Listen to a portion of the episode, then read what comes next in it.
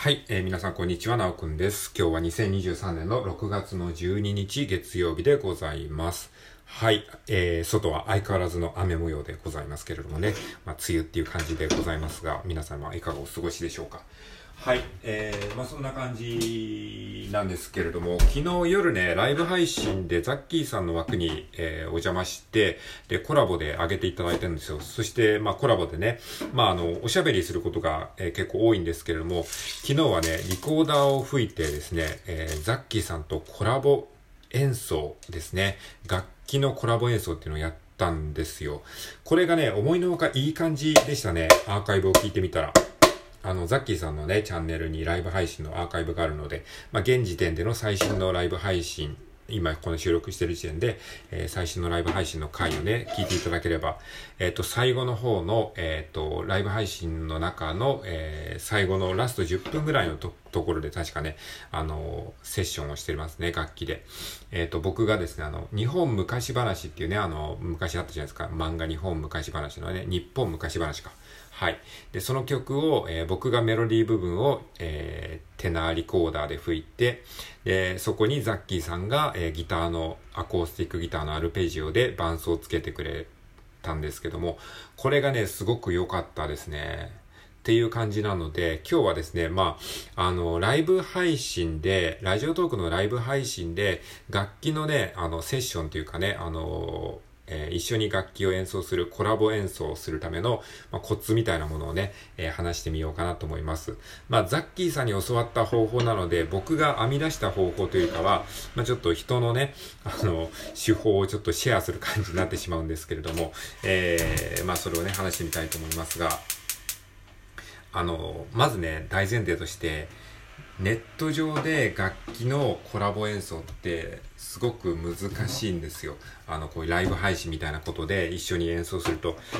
どうしてもずれちゃうんですよね。このレイテンシーっていうか、ネット回線でこう行き来する間にずれってあるじゃないですか。だから、お互いがお互いの演奏を聞いて演奏すると、どんどんずれていって、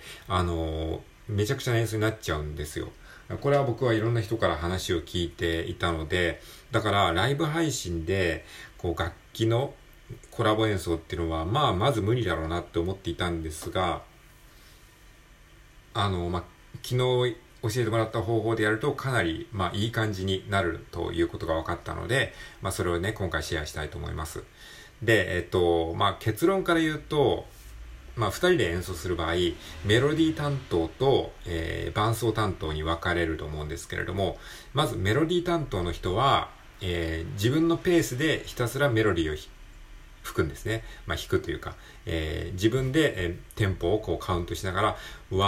2、3、4、タタタタタタタタみたいな感じでやるんです。で、伴奏担当の人は、そのメロディー担当の人が、弾いてる音を聞きながら、それに普通に伴奏を合わせる感じでやるといいらしいですね。そうすると、結果的にリスナーさんには、ちゃんとそのメロディーに対して伴奏が乗ってるような、演奏が聞こえるということで、それだけなんですよ。だからつまり何が言いたいかっていうと、メロディー担当の人は伴奏の音を、意識しちゃいけないんですね。その段階ではメロディー担当の人はもう自分一人で吹いてるような感じで演奏することが大事です。で、そこで伴奏の音を聞いてそっちに合わせちゃうと、その伴奏の音っていうのは遅れてる音なので、それに合わせるとメロディーがまた遅れるので、それをまた伴奏者が聞いて遅れると、またどんどん遅れていくっていう風になっちゃうんですよね。それが普通のネットでのコラボの、事項なんですけども、つまり、メロディー担当者は一切伴奏の音は気にせずに、自分のテンポでひたすら弾く。で、逆に伴奏者はメロディー担当者の、弾いてる音に合わせて普通に、一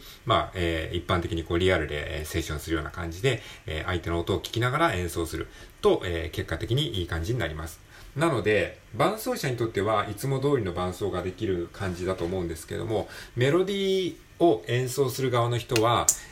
すごく不安ですね。実際昨日やってみて思ったんですけども、やってる最中はなんか伴奏の音が遅れて聞こえてくる感じなんですけども、それは絶対に聞いちゃいけないんですよ。だから自分の、テンポ、自分で足踏みをしてカウントすると、わかりやすいと思うんですけども、その足踏みに合わせて、もう自分が一人でメロディーを弾いてるっていう感じで、突っ走っていかないといけないので、結構演奏してるそのメロディー担当者は不安で仕方ないですね。これがちゃんと聞こえてんのかなっていう、自分の耳にとってはなんか遅れた伴奏と自分のカウントが聞こえて、で自分はメロディー吹いてるっていう状態なので、めちゃくちゃな音楽になってるんですよ。なんでね、こんな演奏で大丈夫かなって思ったんですけど、アーカイブ聞いたらめちゃくちゃいい感じでしたね。なんか本当に、リアルな場でザッキーさんと、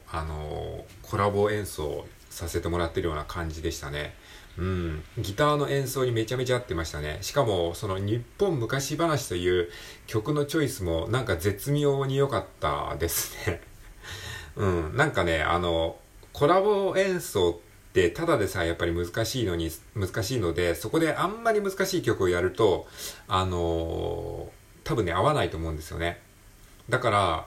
本当に童謡とかああいうなんか日本昔話みたいなシンプルな曲、を、ちょっとワンコーラスだけね2番とか3番とかってやるとどんどんずれていくと思うし、結構しんどくなるので、本当短い曲ワンコーラスだけやるぐらいだったら、結構いい感じにできるんじゃないかなと思いましたね。だからなんかあれ本当に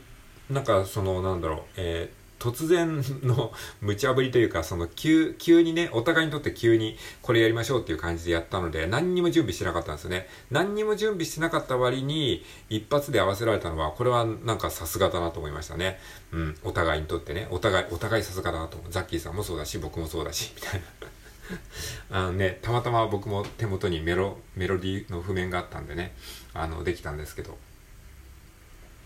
うん、あの曲も手元のねリコーダー曲集には載ってたんですけど、実際吹いたことは1回しかなくて、ほぼ初見で吹いたんですけども、その割にはねいい感じにできましたね。それをライブで聴かせるのもどうかなと思いますけどね。うん、でも練習ライブ配信なんでね、そういうのも結構面白かったですね。で聴いてくださってた方もね拍手してくれて、すごくね嬉しかったですね。はい、そんな感じでね、またリコーダーの新しい楽しみ方が見つかりましたね。で思ったんですけど、そのもっとねいい感じのクオリティにするには、例えばメロディー演奏者がメトロノームを、イヤホンで聴きながら演奏すると、多分よりね正確に演奏ができると思いますね。メトロノームをイヤモニってやつですかね。イヤホンつけてね、クリックをヘッドホンつけてやるっていうのはよくライブとかであると思うんですけども、ミュージシャンがねそのパソコンの音と合わせるために、例えばドラムの人がヘッドホンつけながら演奏してるのを見たことあると思う人も多いと思うんですけども、それはピッピッピッピッとかカッカッカッカッっていう、そのいわゆるクリック音って言ってメトロノームの音を聞きながらやってるんですけども、それをすることによってパソコンと一緒に合わせられる、多分それと同じようなニュアンスだと思うんですよ。だからライブ配信でコラボするときは、メロディー演奏者はメトロノームを、イヤホンで聞きながら、そのメトロノームの音を頼りに演奏するんですね。で、伴奏担当の人はそのメロディーの音を聞きながら普通に伴奏する。そうすることによって多分より、正確な感じで演奏ができるような、気がしましたね。つまりメトロノームをちゃんと聞いてればメロディー演奏者は伴奏につられづらくなると思うんですよね。メトロノームがしっかりとねこうガイドしてくれるのでっていう感じでね、そこまで真面目にやるのかっていう話でもあるんですけれども、なんか、よりちゃんとした演奏をするのであれば、メロディー演奏者が、イヤホンを、してメトロノームを聞くっていう風にやれば伴奏につられづらい、と思いましたっていう感じですね。はい、この辺もねちょっといろいろと研究したいですよね。またザッキーさんもしよかったら一緒にやりましょう。練習というか僕のその仮説に付き合っていただければ嬉しいかなと思いますね。うん。ね、漫画日本昔話のね曲とか、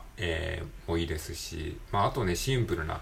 お互いがそれぞれある程度弾ける曲じゃないといけないし、譜面がねないといけないので、多分その僕の手元にある譜面とザッキーさんがいつも見てる譜面が違うものだったりする可能性もあるし、でリコーダーの曲だとねキーが変わってる場合があるんですね。キーっていうのは調ですね。八王朝とか都庁庁とか、それが違うと伴奏とリコーダーで違うキーでやっちゃうので不協和音になっちゃうんですよね。まあそのあたりもあるのでね、なかなかこうリモートで演奏してパッと演奏するのって結構難しいんですけどね、まあもちろん事前に打ち合わせをしてこの曲やりましょうとかね、この譜面でやりましょうって言ってやればいいんですけど、まあそこまでねガチでやることはないですからね、まあそういった意味でね、こうコラボライブ配信でセッションをするっていうね、また新しい遊び方をねこう教えてもらったので、すごくねワクワクしてますね。まあそれもあってですね、今日収録配信で、ちょっと自分でこのなんか伴奏をつけるっていう遊びをやってみたんですよ。まあ自分で一回ねリコーダーの独奏っていうか一人で演奏したものをメトロノームと一緒にリコーダーで収録して、それを iPad のボイスメモで一回撮るんですね。でその iPad のボイスメモで撮ったものを、流しながら、鍵盤ハーモニカね、鍵盤ハーモニカあるじゃないですか、あれ持ってるんですけど、その鍵盤ハーモニカで簡単なコード伴奏をつけてみたんですよね。でそれをラジオトークでのアプリで収録するっていうね、もう超、ラフな、多重録音ですね。機材をねちゃんと出してね引っ張り出してやった方がいいんですけども、まあ、めんどくさいのでね、なんかもう気軽にやりたいんですよ、気軽に。だから音質はそんなに良くないですけども、そういうちょっとね多重録音ごっこっていうのをやって、収録にアップしておりますので、もしよかったらそちらも聞いてみてください。まあ、ちょっとアレンジもねまたやってみたいんですよね。自分で作った曲に自分でコードをつけて、で自分でコード伴奏もするって、まあ録音するのは結構ねほんと大変なんですけど、まあシンプルな曲からねちょっとずつ作っていけるようになっていきたいなというふうに考えております。はい、ということで今日はまあ多重録音とかライブでのアンサンブルについてお話ししました。